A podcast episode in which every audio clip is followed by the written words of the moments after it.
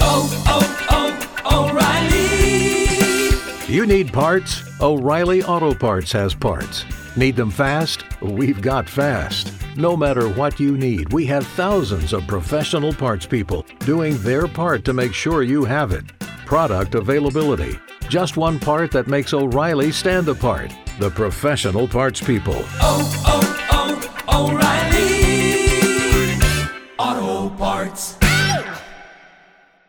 You know, everybody's got a to do list. Drop off the dry cleaning, pick up some milk. Here's an idea. Let's add save hundreds of dollars on car insurance. And the good thing is, you don't have to drop off or pick up anything. All you have to do is go to geico.com, and in 15 minutes, you could be saving 15% or more on car insurance. Extra money in your pocket, it just may be the most rewarding to do you do today. Now, Podcast One brings you Spike's Car Radio, a downloadable cars and coffee, hosted by writer, comedian, and automotive enthusiast Spike Feresten. Now, here's Spike.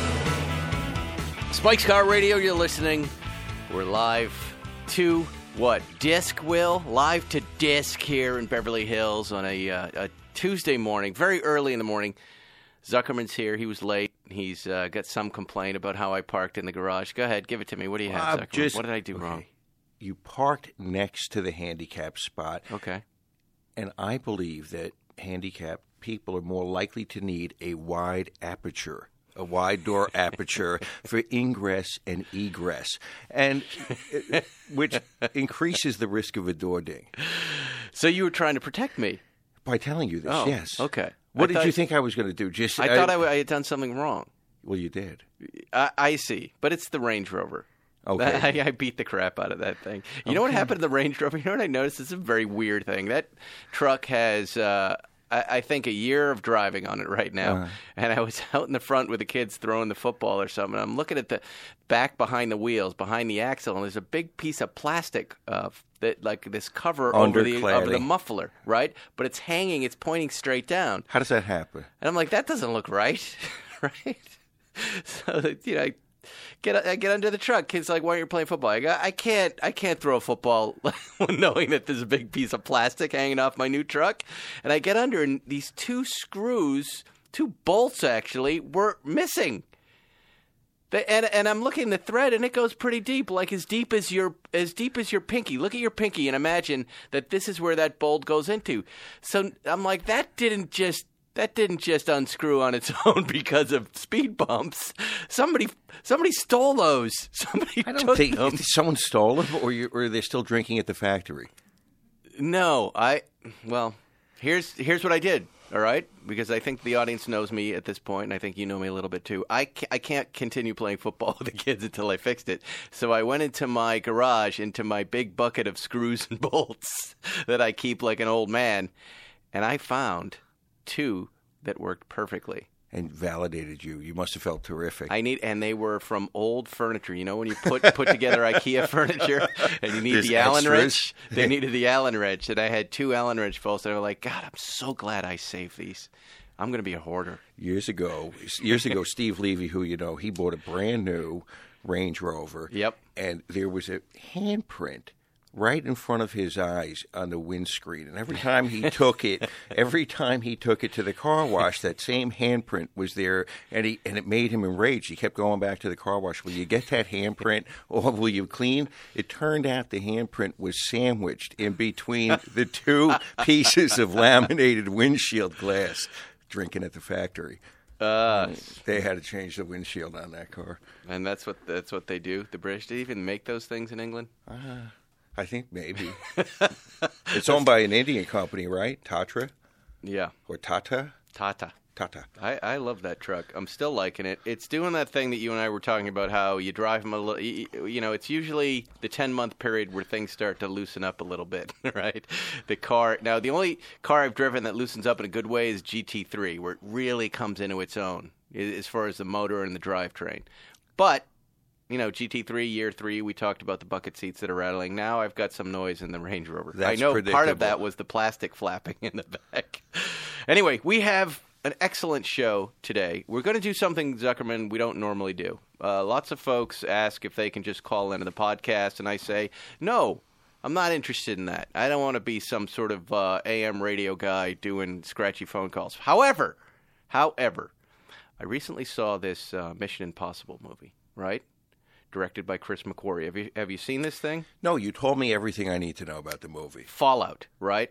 And it had stunt sequences in it that were getting applause in the movie theater that I were, was in. Not, by the way, full of BMWs, which you're going to like, right? But after after these sequences, the crowd in LA, the crowd was applauding, which I don't normally hear, right? Especially in Los Angeles. Well, guess what? The next day I'm looking at Jalopnik and I, I read about the guy who's responsible about it. This fella, J- Justin uh, Westbrook, uh, writes an article with an interview with a, with a guy who has the coolest name in show business Wade Eastwood. Yes. And Wade, who uh, is in London, I believe, shooting a movie, he might even be British. We're going to find out everything about him. No. He's, he's calling in right now. He's and we're British. going to talk to him about Mission Impossible Fallout and all the stunts he arranged for the show, the BMWs, what he did to that uh, 1986 BMW E28 5 Series. yes. When it comes to technology, the difference between consumer grade and business class PCs is just as marked up as it is for commercial flights, and for many, the upgrade is worthwhile. Here's the difference a business class device can make for you. Many modern consumer grade processors and mobile operating systems prioritize battery life over processing power. Business class PCs often offer both better performance and longer battery life, allowing users to work faster and longer while on the road. Every HP Elite PC comes with HP Elite Premium support, providing 24 7, 365 dedicated service from US based specialists who are dedicated solely to supporting HP Elite products. Business class devices help their users take advantage of their advanced features with free bundled software that is not available or requires an additional purchase on consumer grade PCs. For example, HP Elite family products come with security software and features that protect at the data, identity, and device levels to help keep proprietary data safe. To create images that have the impact you want as a graphic designer, you need a laptop with high computing power that can handle multiple functions. And when you're searching for a good laptop for graphic design, you have every right to be picky.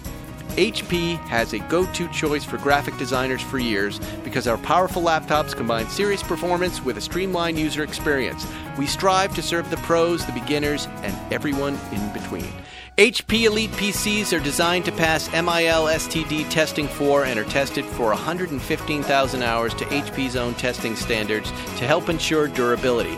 New HP EliteBook 700 series notebooks are also made with Corning Gorilla Glass and a magnesium alloy chassis that's 18 times stronger than plastic.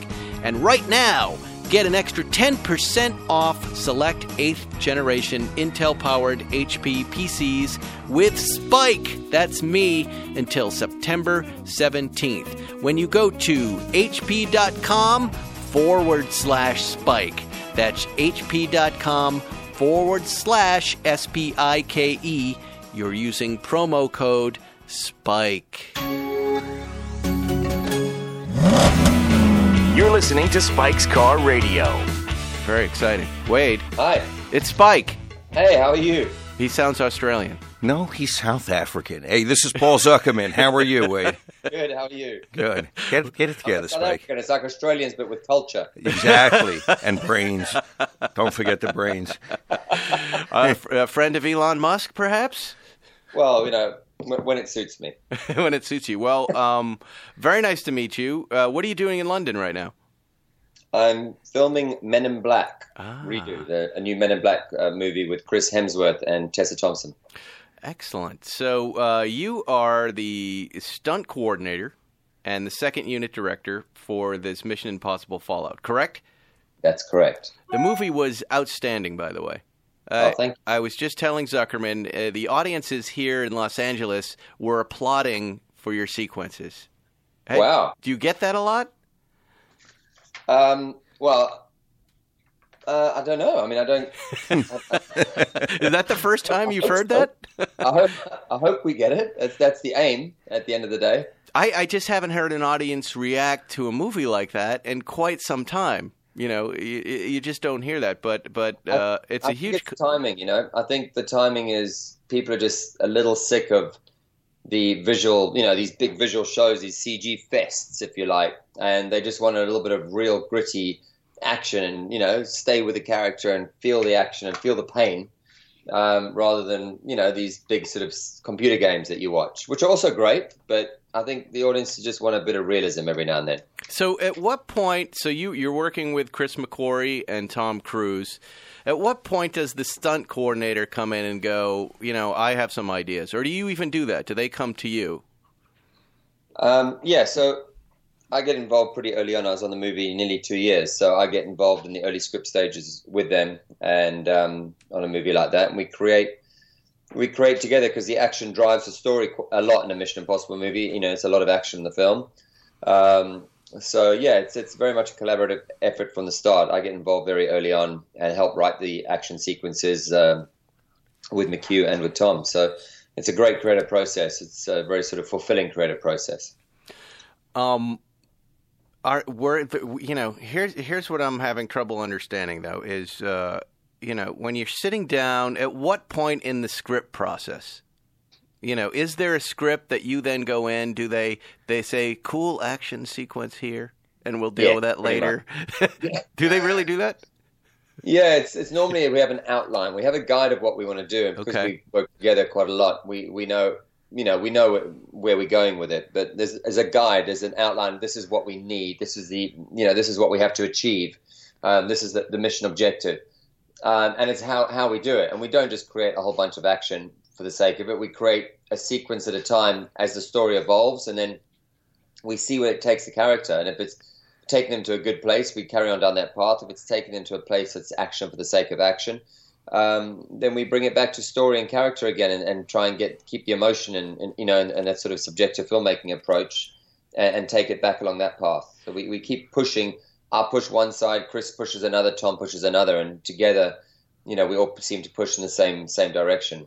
my impre- my impression of Tom seems to be he pushes harder than anybody else Okay, I- pushes hard. You know, we all, we all push hard though. He's um, I mean, he's hundred percent. You know, which is what you'd expect from him. He's he's just very passionate about it. You know, it's, he he loves it. It's his it's his life. He really loves it. He Yeah. loves film. Now, before we get to the BMW sequence, eh, were you also in charge of the sequence where he's jumping building to building and he famously missed and broke his ankle? Yes, I was. Yeah, I, I was. I did the whole movie, so beginning to end. Yeah, as the, as the um, second year director and stunt coordinator. So it's you know it's two sides to it. You you know you there on the action and setting camera as well as you're there on on the coordination. So you know it, it works. It works throughout the whole film. So take Uh, so take me through that moment. You know, Yeah, to- that was a the smallest sort of stunt of the film, if you like. I mean, it was after what we did. I mean, dropping out of helicopters for real and all sorts of things. nothing was nothing was fake. Nothing was green screen. Um, so that was by far the smallest stunt, and we've done stuff like that with Tom before. It was, you know, you you you have a line obviously to stop you falling to your death, and you have another one to stop you hitting too hard, but making obviously making it, it look like you hit too hard. oh my god. Um, but what you can't control are, are the limbs. You know, the limbs uh, are down to the to the person doing it. And we did a whole bunch of jumps with a with a double for lining up the cameras and did thirty odd jumps. It was all fine, and three or four with Tom, which he was great. It was really good.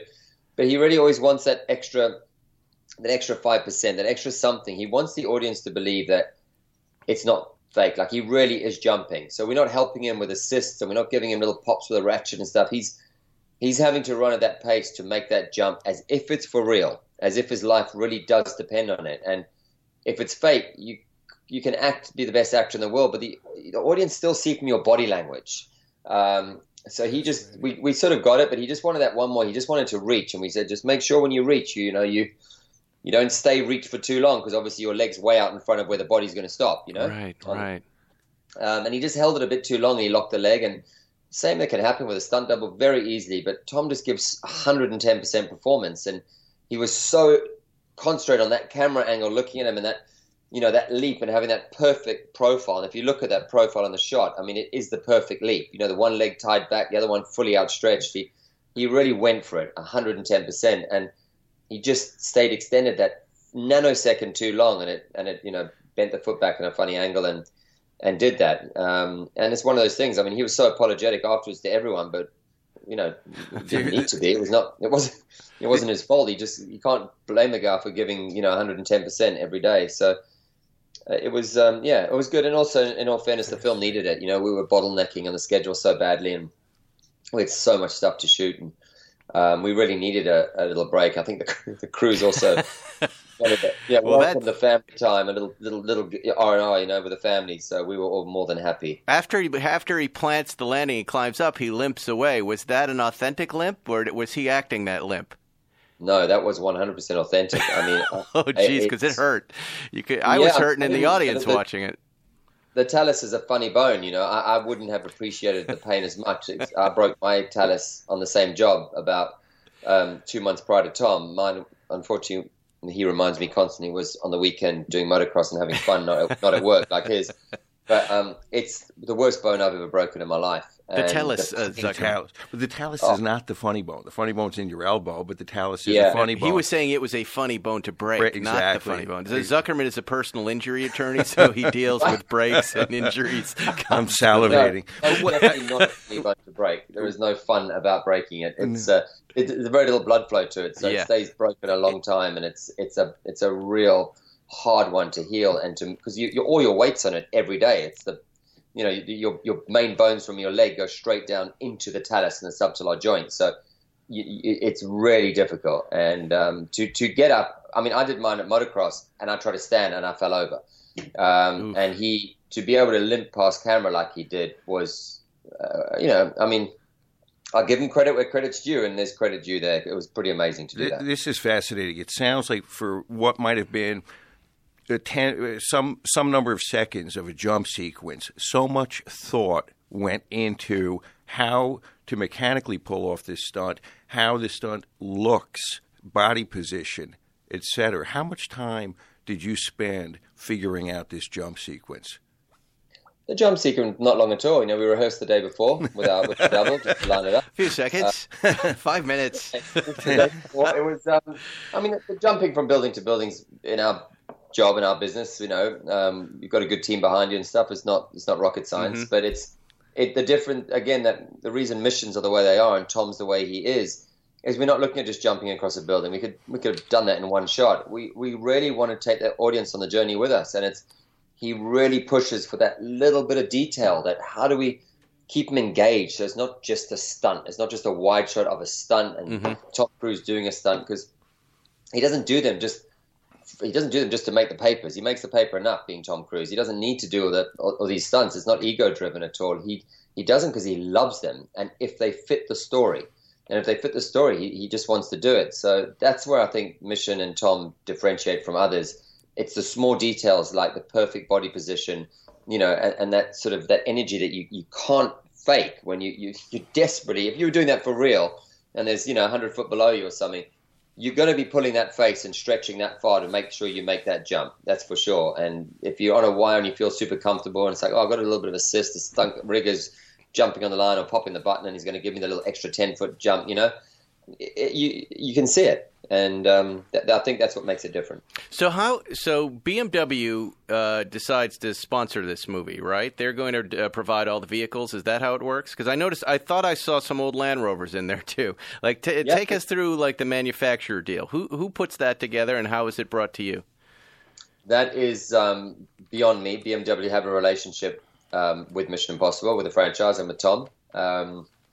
The ins and outs of it, I, I'm not. I don't know. All I know is we get lots of really cool BMW M Spec toys to play with.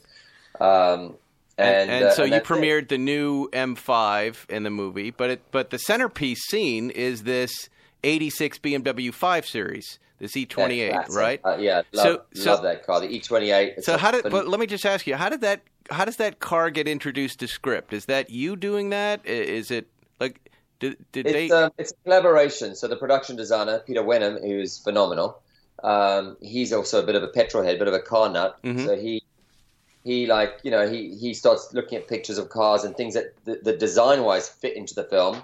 Um, and because obviously it's action based, and I'm an absolute car nut too. I, you know, I race cars and stuff. So we had a close relationship looking at cars. And he bought the E28. He bought a whole bunch of cars, and then he bought the E28 in. And I was like, it has to be this car. I mean, this was a car produced only in, in that era, Germany and South Africa. And South Africa, where I'm from, right. I remember it being launched. It was an absolute epic car, drift car. It was it was just great, bulletproof. So I'm like, we've got to do it. And it came in this like weird green, and everyone was like, yeah, well, we're just, we're, we're, here's the colors, we're going to spray it in, and and I was like, don't don't touch it. Just show McQ this color because against the cobble streets in Paris and the textures of the buildings and the lead doming and all the stuff that you get in those old cities, just leave it Mm. as it is and let him see. And McQ Wow. walked up straight away and was like, this this is a great color, great car. Let's, let especially when you put all those guys in it. I mean, it's hilarious. And and did you didn't modify it in any way? I mean, I'm sure you modified things for stunts, but when I saw the wheel spin and the drifting, like you're talking about, I thought, well, they've done something to the engine, or they've No. nothing. Nothing. We just made sure it was you know service, make sure it was running nicely, and cleaned it all up. Um, And is Tom some doing the drifts?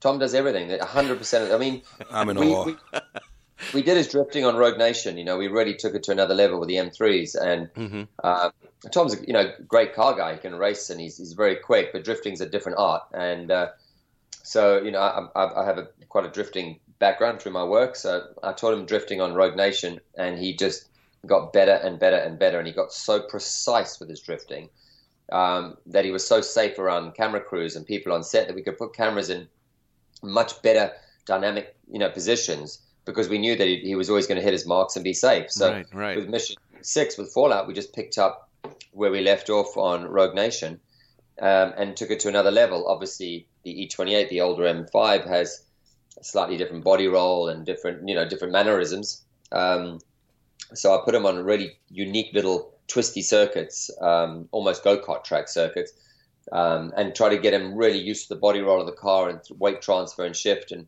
he got it straight away. He just adapted to where he was with the M3. Um, and then, yeah, everything you see on that movie is Tom, whether it's driving, riding bikes, skydiving, helicopter flying. It, there's there's no cheating at all, ever. Wait, and and uh, eh, what about how many cars did you use for that scene, the five series? I can't remember. I think it was about five or six. Were they all? Did you find all the same color? Or did you paint the other No. five the same color? Yeah, we painted the other five to match. Oh, you did. and where are those cars? Could we buy those cars? Are those available? I've been wanting to buy them too, actually, because I think the price is the shares price is going up. Yeah, I mean they're so cool, and you know, because it, it, it, it instantly I started thinking of just historic film sequences with cars, like the Bullitt Mustang, and and this car for me slots right into that category because of that scene. You know, what you know, again, where I was sitting out at the Grove with my family on a Saturday watching this movie, the theater went nuts at the end of the sequence. They went crazy. Applauding Zuckerman, tourists applauding for a BMW 5 Series. And you mocked me when I bought one. I, well, I'm still How mocking you. iconic it was. You know, I um, it, I mean, it, it's a it's a great car. It's bulletproof. Mm-hmm. I mean, and and then the new M5 as well. I got to do a little bit of drifting in the new M5 and that you know the ready controlled scene when it's being driven in. You know, Mm-hmm. Do they give Uh, you? Do they give you cars? Do you get a free car for doing all this for them? me no, I don't. Oh, come on. Let's renegotiate. this is unacceptable. I used to get bikes um, from them, um, and then um, I got Triumph, who's an amazing brand, have uh, come forward with a uh, just a just very a great company. You know, Triumph, the new bikes, the new Speed Triple, and you know they're just making some great bikes. So I just yeah, trying them for a while.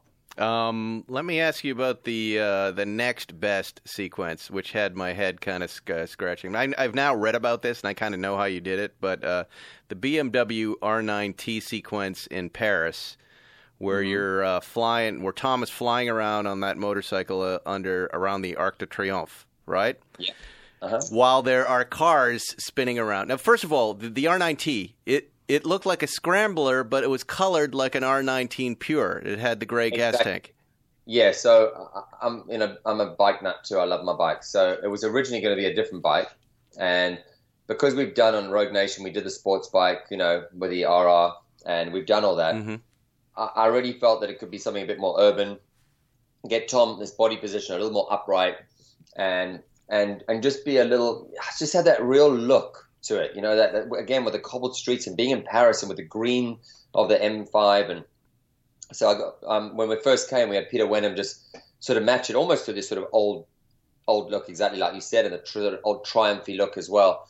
And we sort of made a little hybrid of it, and it, it just um, the bike was great. I mean, yeah, it's it- sick. Now, now the now the sequence when I was watching, it, I went, "Wow, that's great CGI," because it really looks like Tom Cruise is riding this motorcycle between 300 cars at a very high speed. But I know what he's about to say, Zuckerman. It was He- him. It was him doing it, and it's uh, and it's Yeah, it insane. it's, it's so. How Yeah, do you how do you pull that one off? You're you're in a location that somehow you're locking down a very difficult to lock down location. How long do you have the Arc de Triomphe to shoot your movie with? So we had very, very strict yeah. uh, guidelines with the Arc de Triomphe, and it was amazing because we were there, you know, watching the sunrise. I remember sit- I was sitting on a bench waiting for the sunrise. No and kidding. It, it, as stressful as it was, it has to make you smile. I mean, you're in the middle of Paris. You're about to own the Arc de Triomphe for an hour, Oh, and that's it's, awesome. it, it was incredible. Actually, the pictures are phenomenal from that morning. But um, yeah, so basically, we had an hour. Um, I'd I have my team of drivers that I use, stunt drivers, and I also have a team of um, racing drivers that I use. And um, so I got all the guys together, and I had. Uh, Wait, I now can't let me, can I just interrupt you right there? Your team of drivers. How many drivers was that? 70? 80? Uh, 70, eight- uh, 85 or something. I think I had in the end. 85. There have- needs to be a documentary of just filming this scene. Yeah, how do you have 85 drivers that you know in Paris to get up at 4 in the morning? Uh, uh, who Oh, who are had, these guys? I had, um, I had some from Paris. I had loads from England and oh, South Africa and all over Really? the place. I had all racing drivers from everywhere and stunt drivers from everywhere. so they so so they I- were so they like were a- all race drivers and stunt drivers or there were no like uh, teenage extras who were just at central casting? No teenage extras. It's a call like in the Fast and Furious. The call goes out for the for the drivers. Could for. Zuckerman could Zuckerman and I have been driving in that sequence? Could we get on this list?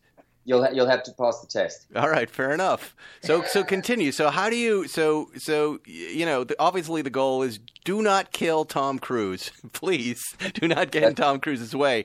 Eighty five drivers at five in the morning. How, how do you pull that off?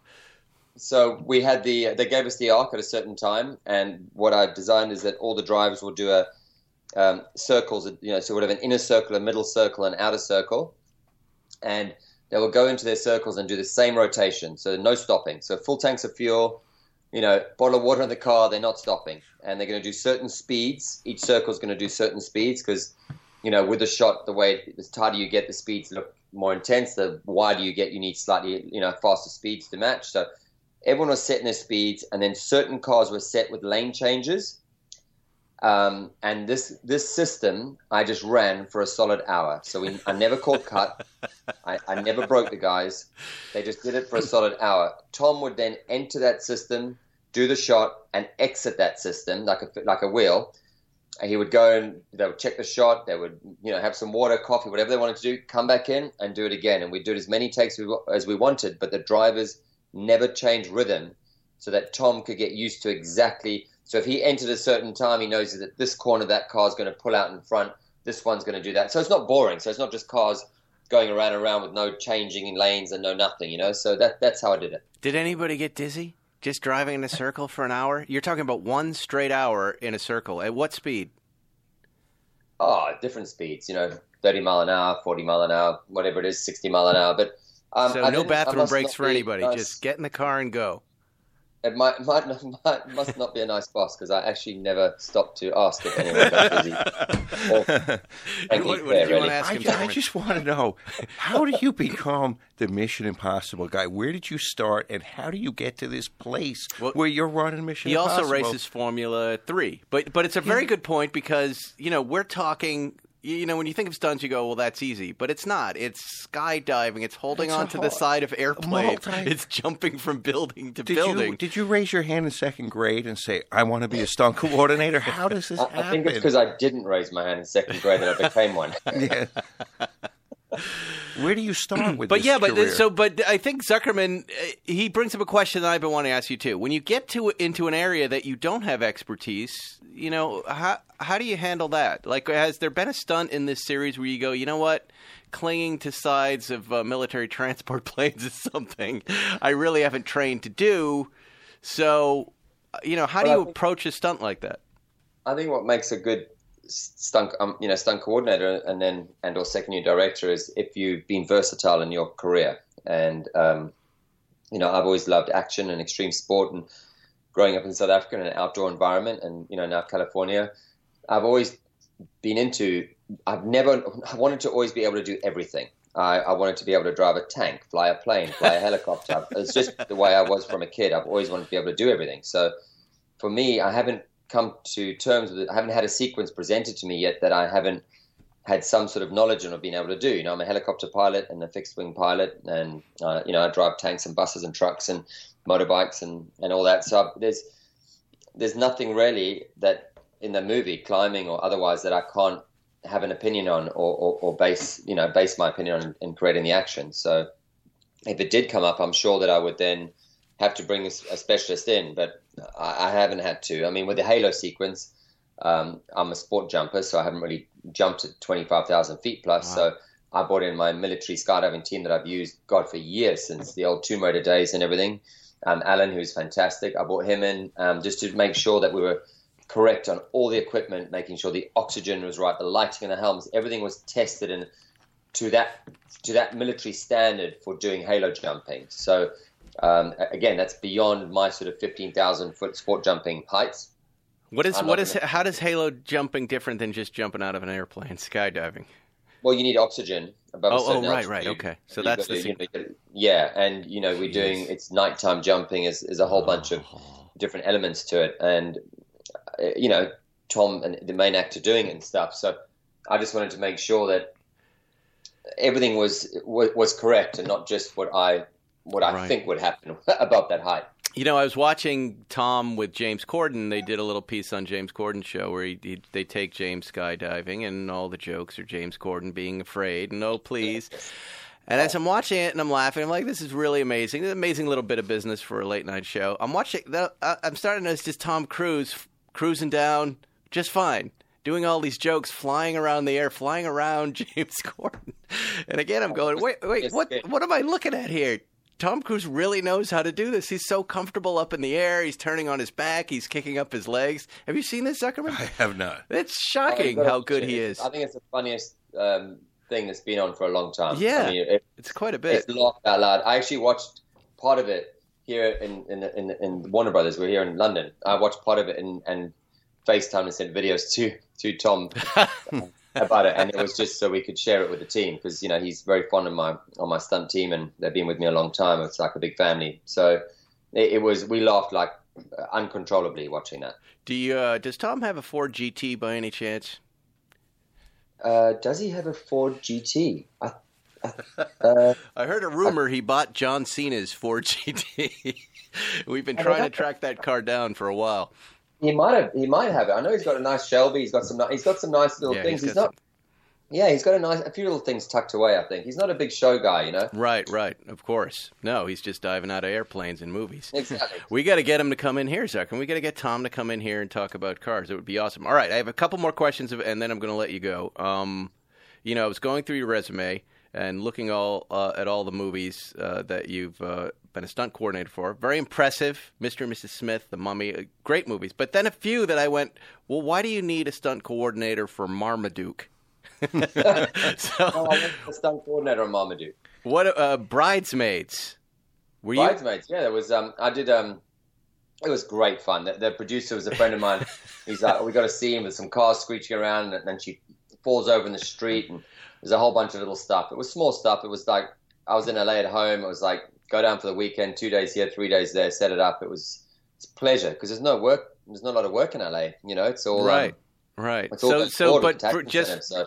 for bridesmaids, you're just helping them with little falls here and there, and how to how to do execute those. how to make it cool so that it looks like the car's and you know going to run her over and it's jeopardy and it's comedy and it's fun and how do we do it and hmm it's like you know go in there for a week or something and do, set up some stuff it's it's it's it's a pleasure you know i'm not i'm not because i do mission impossibles and stuff it doesn't i'm not suddenly you know too big or too proud that i can't have a do a fun comedy or a fun show or you know i i do what I do fun stuff. I just like I love my job. Sure. That's well, what I do. Bridesmaids is a great movie. I just didn't remember big stunts in it. Um, before I No, let you go, sorry. I, I want to hear about Men in Black, which is one of my favorite franchises. My kids love this franchise. I'm guessing it's this is a big reboot. Who do we have starring in it? So this is Chris Hemsworth and Tessa Thompson. There you go. From And Westworld. then, um, yeah, and it's it's. I mean, Chris is hilarious. Yeah. I mean, off camera, he's hilarious. He's just a great guy. So um, super cool guy, and Tess is lovely too. Uh, yeah, it's good energy. You know, they've got great great energy together, and it's it's it's a lot of fun. Wow. And and when are we going to see that film? I think it's uh, next summer. All right. Fantastic. Well, Wade, thank you so much for uh, calling in. By the way, first person ever to call into Spike's Car Radio. That's how important you are and how much we wanted to chat with you. Perfect. Um, Thanks, guys. all right, man. Thank you. Nice to hear from you. Thank you. And you. Speak soon. We'll Bye. talk to you later.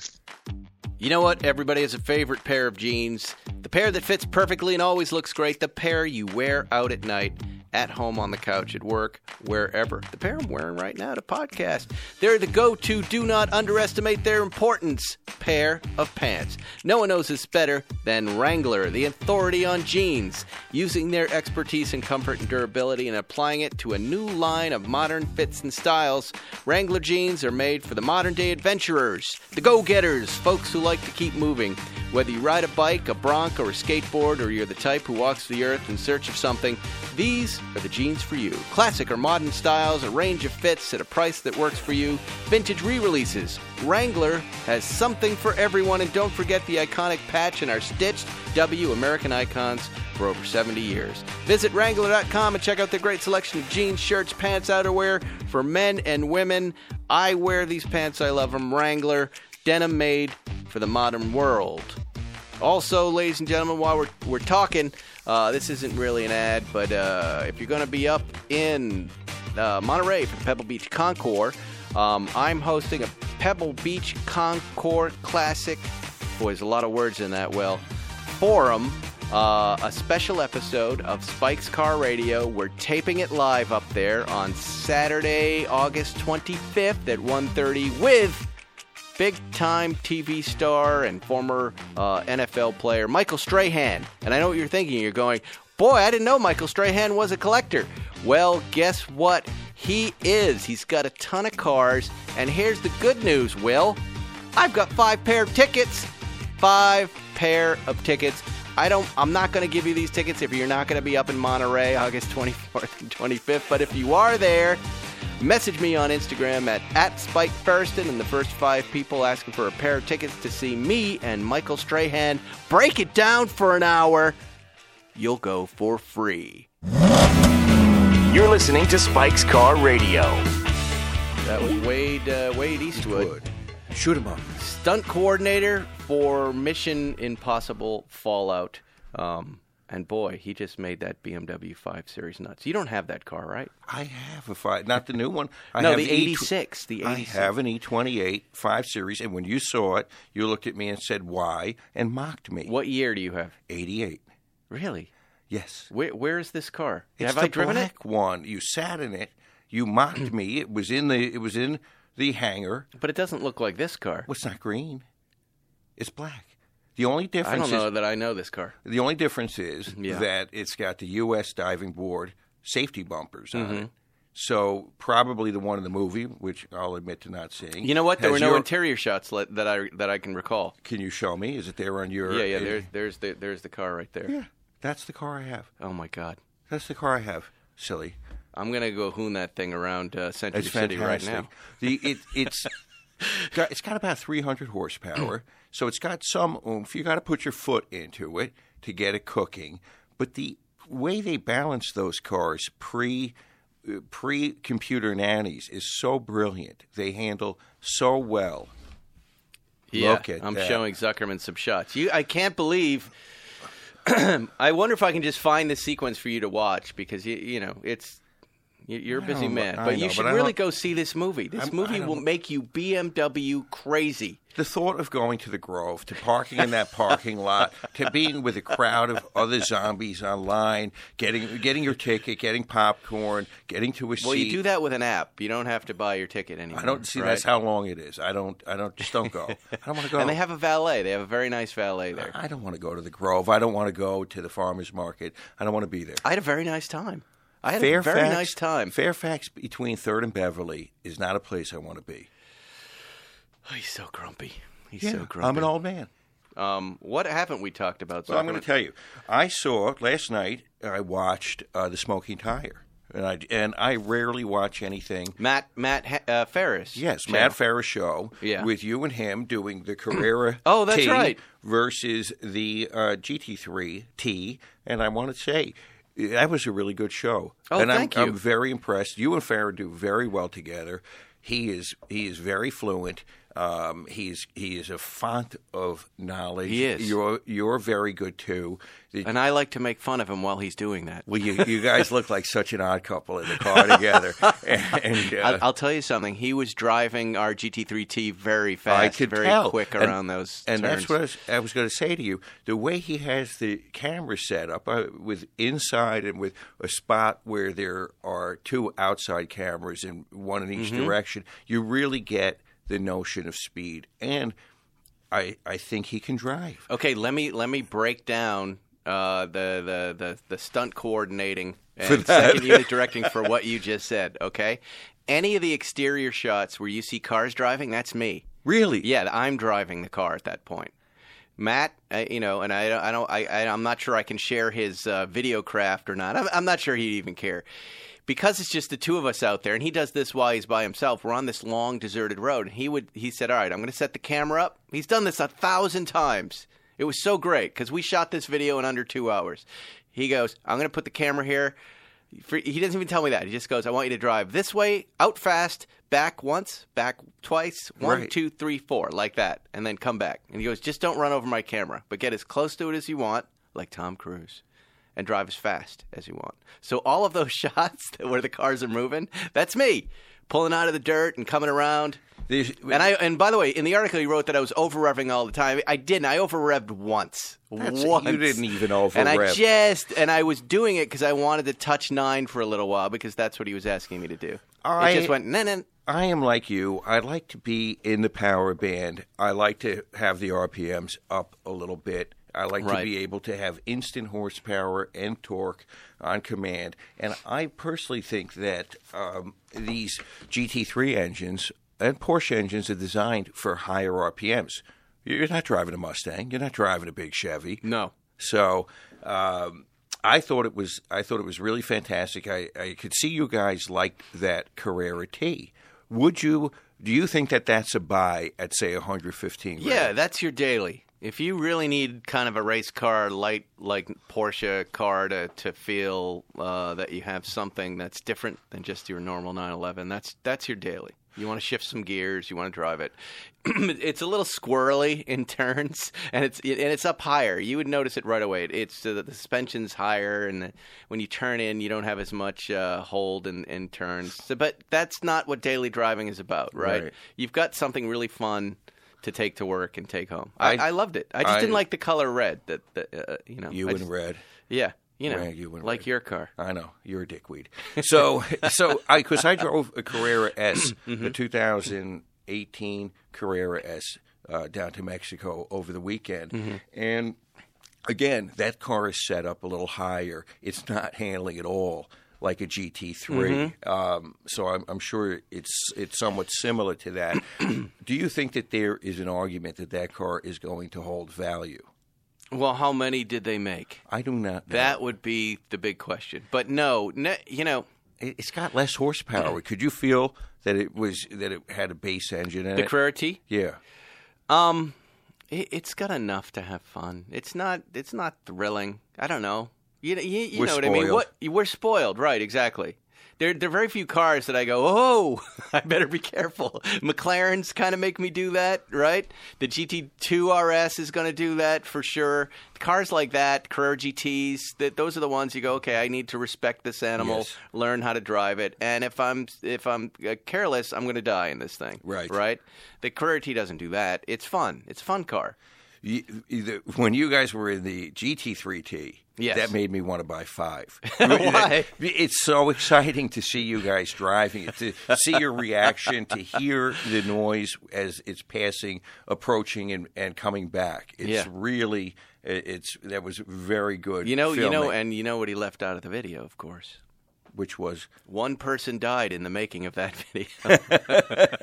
a guy jumped off a bridge after we were done shooting. oh, we talked about that. Remember that was the day. Oh God! And I laughed because I, I can't get my head my, my mind around the fact that he parked his truck at the bridge. Whoever He- this was, this whoever poor this soul. poor soul was, and he said to the construction workers, "Hi," He and said then, hi. and then jumped off. And I keep thinking, how how the dissonance of what that experience for the construction workers. A man says hello and then offs himself, then he jumps. and then he jumps. I uh, I was texting Matt yesterday about uh, that uh, and the video and thanking him for involving me, and uh, he said. Uh, I think I told you this. He was pulling into his house, and he went, "Oh fuck!" I went, "What?" He goes, "Oh, the garbage truck broke my ring camera again." I'm like, "The garbage truck or his security camera?" He's got one of those security Yeah. cameras over his door that has it. It's on a little uh, c- clamp or a bracket, and then the camera looking down. I'm like, dude, well, that means you've got some good video. Send me the video. Send It's me the best video I've seen. Makes And me so happy. He goes, it's the second time that's happened. I go, second? I go, all right, well, put Zuckerman on this thread. We're going to sue the city. I just like it's like Isn't beau- it the funniest video? It is. It's like a fuck you from the garbage man. So you see, what you see is just the, the camera is pointing out to the street, and you see the green garbage truck pull up, and its claw reach out, and it lifts the garbage can right in front of the camera, and it empties the garbage. But then, as it comes down, holding the garbage can, it just goes conk. And hits that camera, and then the camera swings and goes down. It's a very, very satisfying image. I immediately told Matt, "Why is this not on your social media? The you versus the garbage man is the, is one of the greatest battles I think you could. I mean, I, I would rather see that comparison than the GT3 and the Carrera would like to see this fight progress. And I I know, come on, there's no way that guy is doing that by mistake because Matt said he did it once, right? He then called the city and then filed a claim and never heard, surprisingly, never heard anything. This is what happens But I'll you- bet you that guy heard about it, right? Th- and this then is he's what like, "I'm going to do this every week." Yeah, because when you don't tip the garbage man at Christmas, this is what this is what happens to you. When I was a kid, my father forgot to tip the garbage man one year, Right. And he used to throw the garbage man would come. This is when we had pails, and they jump Yeah. off the back, and he would fling the garbage pails. All over the place, and my father every week would be cursing about the garbage man not not leaving the pails where he was supposed to. Yeah. No, we well we have good garbage men here in LA. I remember they used to stop for the kids and let the you know do all the garbagey things for them. And then my kids used to make me go to the garbage uh, dump open house. Have you ever done that with little kids?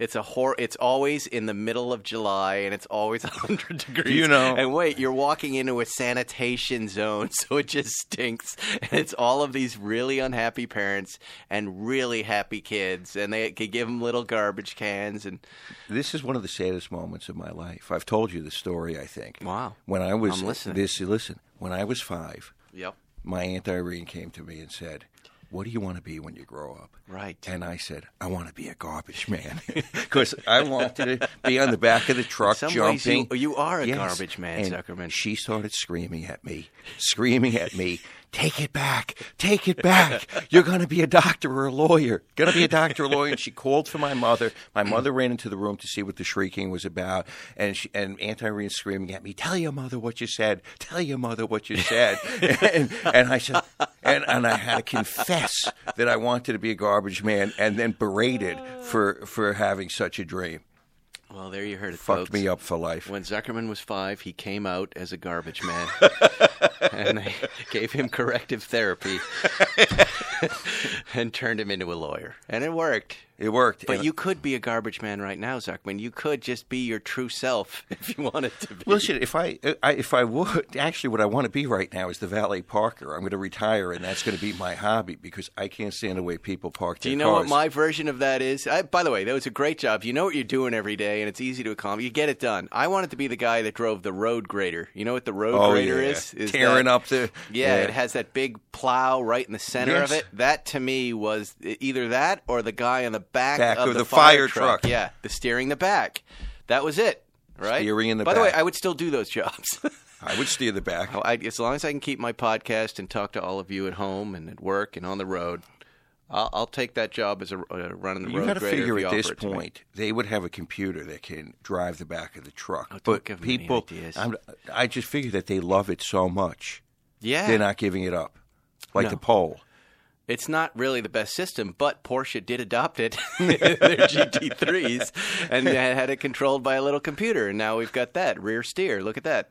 All right. Maybe that's where it was inspired. Well, ladies and gentlemen, we've had a we've had an odd little podcast here. We had our first little phone call. We talked to the Mission Impossible fellow Wade Eastwood. Wade, thank you so much for chiming in. We've learned a lot about Tom Cruise. Tell okay. You What? have to give what I think is the most important fact of Mission Impossible Six. Okay. Tom Cruise at his age.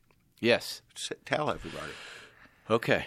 This is a this is a, a really insane stat, but um, Wilford Brimley was younger when he made Cocoon. was younger than Tom Cruise when he made this latest Mission Impossible. Wilford Brimley was 50, 51 or And looked 52, 100. and looked 100. and Tom Cruise, who just made Mission Impossible 6, I think, he's 56. Yeah. So think about that, ladies and gentlemen. This has been Spike's Car Radio. Uh, we'll see you next week. Real quick before we go, if you're looking to buy a car, you're probably familiar with terms like MSRP. You might even know what it stands for. But what does it actually mean? The same goes for invoice, list price, and dealer price. It's enough to confuse anybody. All you're really looking for is a price that actually means something. Introducing True Price from True Car. Now you can know exactly what you'll pay for the car you want, including fees and accessories, before you even get to the dealership. True Car dealers will show you the true price on cars like the one you want, all from the comfort of home. And how do you know if your true price is a great price? Because True Car shows you what other people paid for for the same car you want and your certified dealers know this, so they set their true price competitively so they can win your business. So when you're ready to buy a new or used car, visit TrueCar to enjoy a more confident car buying experience. Some features not available in all states. Thanks for listening to Spike's Car Radio. Download new episodes every Wednesday on the Podcast One app or subscribe now at Apple Podcasts or PodcastOne.com. From the mind of Martellus Bennett, Once you pass 21, your birthdays are done. it's Revenge of the Jocks on Podcast One. Once you pass 23, you can't take me to Benihana's. A no holds barred show about all the things that shape our world and culture. I want to go to Africa. I've never been. I want to go full Jumanji. I'm Robin Williams and Jumanji. Jumanji, I think that's like in South America, though. Revenge of the Jocks with Martellus Bennett It's like trying to have sex the first time and getting it all wrong. I think I'll keep trying. on Podcast One and wherever you listen to podcasts. Everybody in your crew identifies as either Big Mac Burger, McNuggets, or McCrispy Sandwich. But you're the filet fish Sandwich all day. That crispy fish, that savory tartar sauce, that melty cheese, that pillowy bun. Yeah, you get it. Every time. And if you love the filet of fish, right now you can catch two of the classics you love for just $6. Limited time only. Price and participation may vary. Cannot be combined with any other offer. Single item at regular price. Ba-da-ba-ba-ba.